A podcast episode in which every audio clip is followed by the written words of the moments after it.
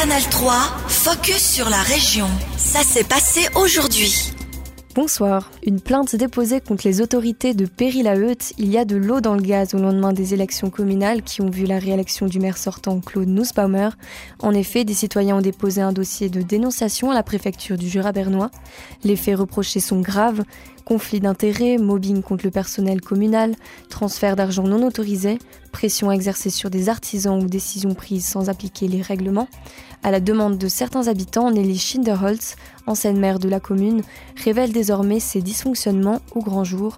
On l'écoute au micro de Télébilingue. Il y a eu euh, certaines euh, démarches financières qui ont été entreprises sans l'approbation des compétences supérieures. Ça veut dire que le conseil municipal a entrepris des virements bancaires sans autorisation de l'Assemblée municipale. Ensuite, on peut dire qu'il y a des aspects personnels qui nous ont aussi euh, fait bouger les, choses parce qu'on trouvait que c'était pas normal qu'on puisse euh, retomber sur le personnel communal quand euh, certaines choses allaient être dénoncées soit par eux, soit par quelqu'un de leur famille. Et puis peut-être le troisième aspect qui est un peu plus procédurier, c'est tout ce qui s'est passé au niveau des assemblées, où il y a des montants qui ont été modifiés euh, durant les assemblées, ou simplement le fait de pouvoir vouloir prendre la parole lors de l'assemblée et qu'on est simplement euh, remis en place euh, soit par le président, soit par les autorités municipales.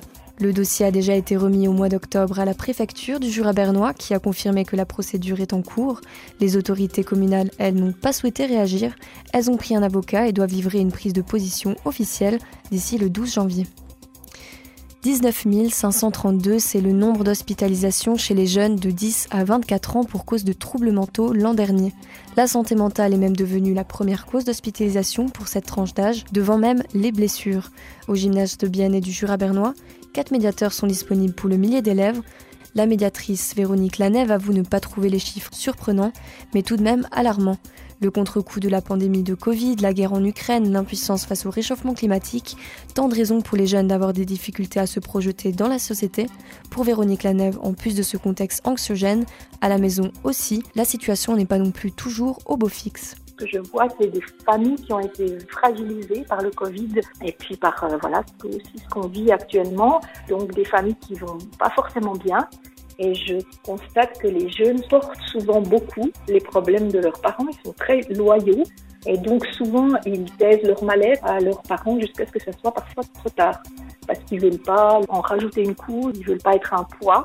Et ça, je pense que c'est aussi quelque chose qui fait que certaines situations ne sont pas détectées assez vite. La hausse recensée de troubles mentaux a été plus importante chez les femmes de 10 à 24 ans.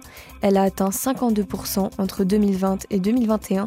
Elles sont particulièrement affectées par des troubles de l'humeur comme les dépressions ou encore les troubles de l'alimentation.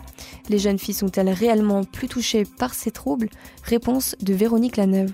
Les garçons, il faut que ça monte un peu plus haut ou que ça les atteigne un peu plus fort pour qu'ils y prêtent attention encore. Alors que les, filles sont peut-être plus en lien encore avec sentiments de, déprime, de ben, ça va pas, j'arrive plus, j'arrive plus à me lever le matin, je suis triste tout le temps, je pleure, je n'ai plus d'envie, plus de goût de vivre. Et je pense qu'elle détecte ça et que peut-être de consulter, euh, de venir parler à quelqu'un, c'est encore quelque chose qui est un peu plus facile pour elle que pour les gars. Au gymnase de Bienne et du Jura bernois, on observe tout de même de plus en plus de demandes masculines depuis la pandémie de Covid.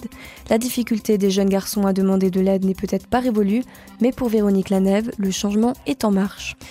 20% des entreprises de la région biennoise sont proches de la faillite. C'est ce que révèle un sondage réalisé par la Chambre économique Bienne-Célande auprès des PME régionales. À peine remise de la crise de Covid, les entreprises doivent faire face à de nouveaux défis.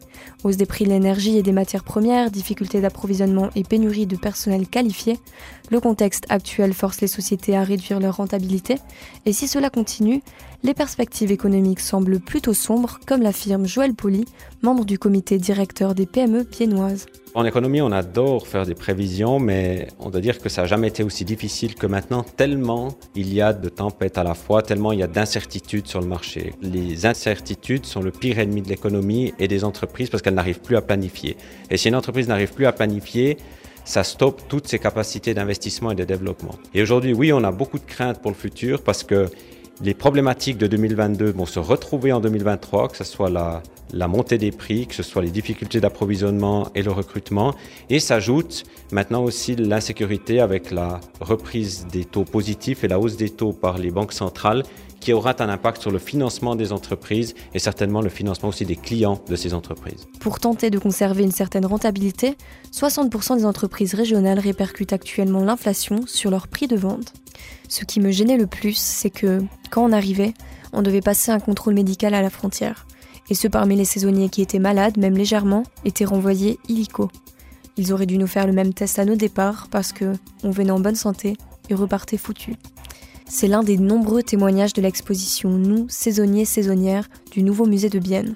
Florian Etel est conservateur du département histoire du NMB. On lui a demandé pourquoi ces saisonniers étrangers choisissaient la Suisse sa réponse. C'est toujours le différence socio-économique entre différents pays. Donc euh, voilà, les, gens venaient ici en espérant trouver euh, de, l'argent, du travail pour leur famille, comme aussi de la migration d'aujourd'hui. Mais souvent, ils ne s'attendaient pas justement les conditions de travail vraiment ici dans la Suisse riche, donc de, de travailler dur, de gagner peu, de loger dans les baraques euh, avec des standards hygiéniques catastrophiques. Aucun Suisse aurait vécu là-dedans, de s'exposer à des accidents de travail et en fin de compte aussi d'être séparés des proches de la famille parce que c'est interdit pour saisonniers d'amener ici leur famille. C'était un extrait de Florian Etel, conservateur du département Histoire du nouveau musée de Bienne.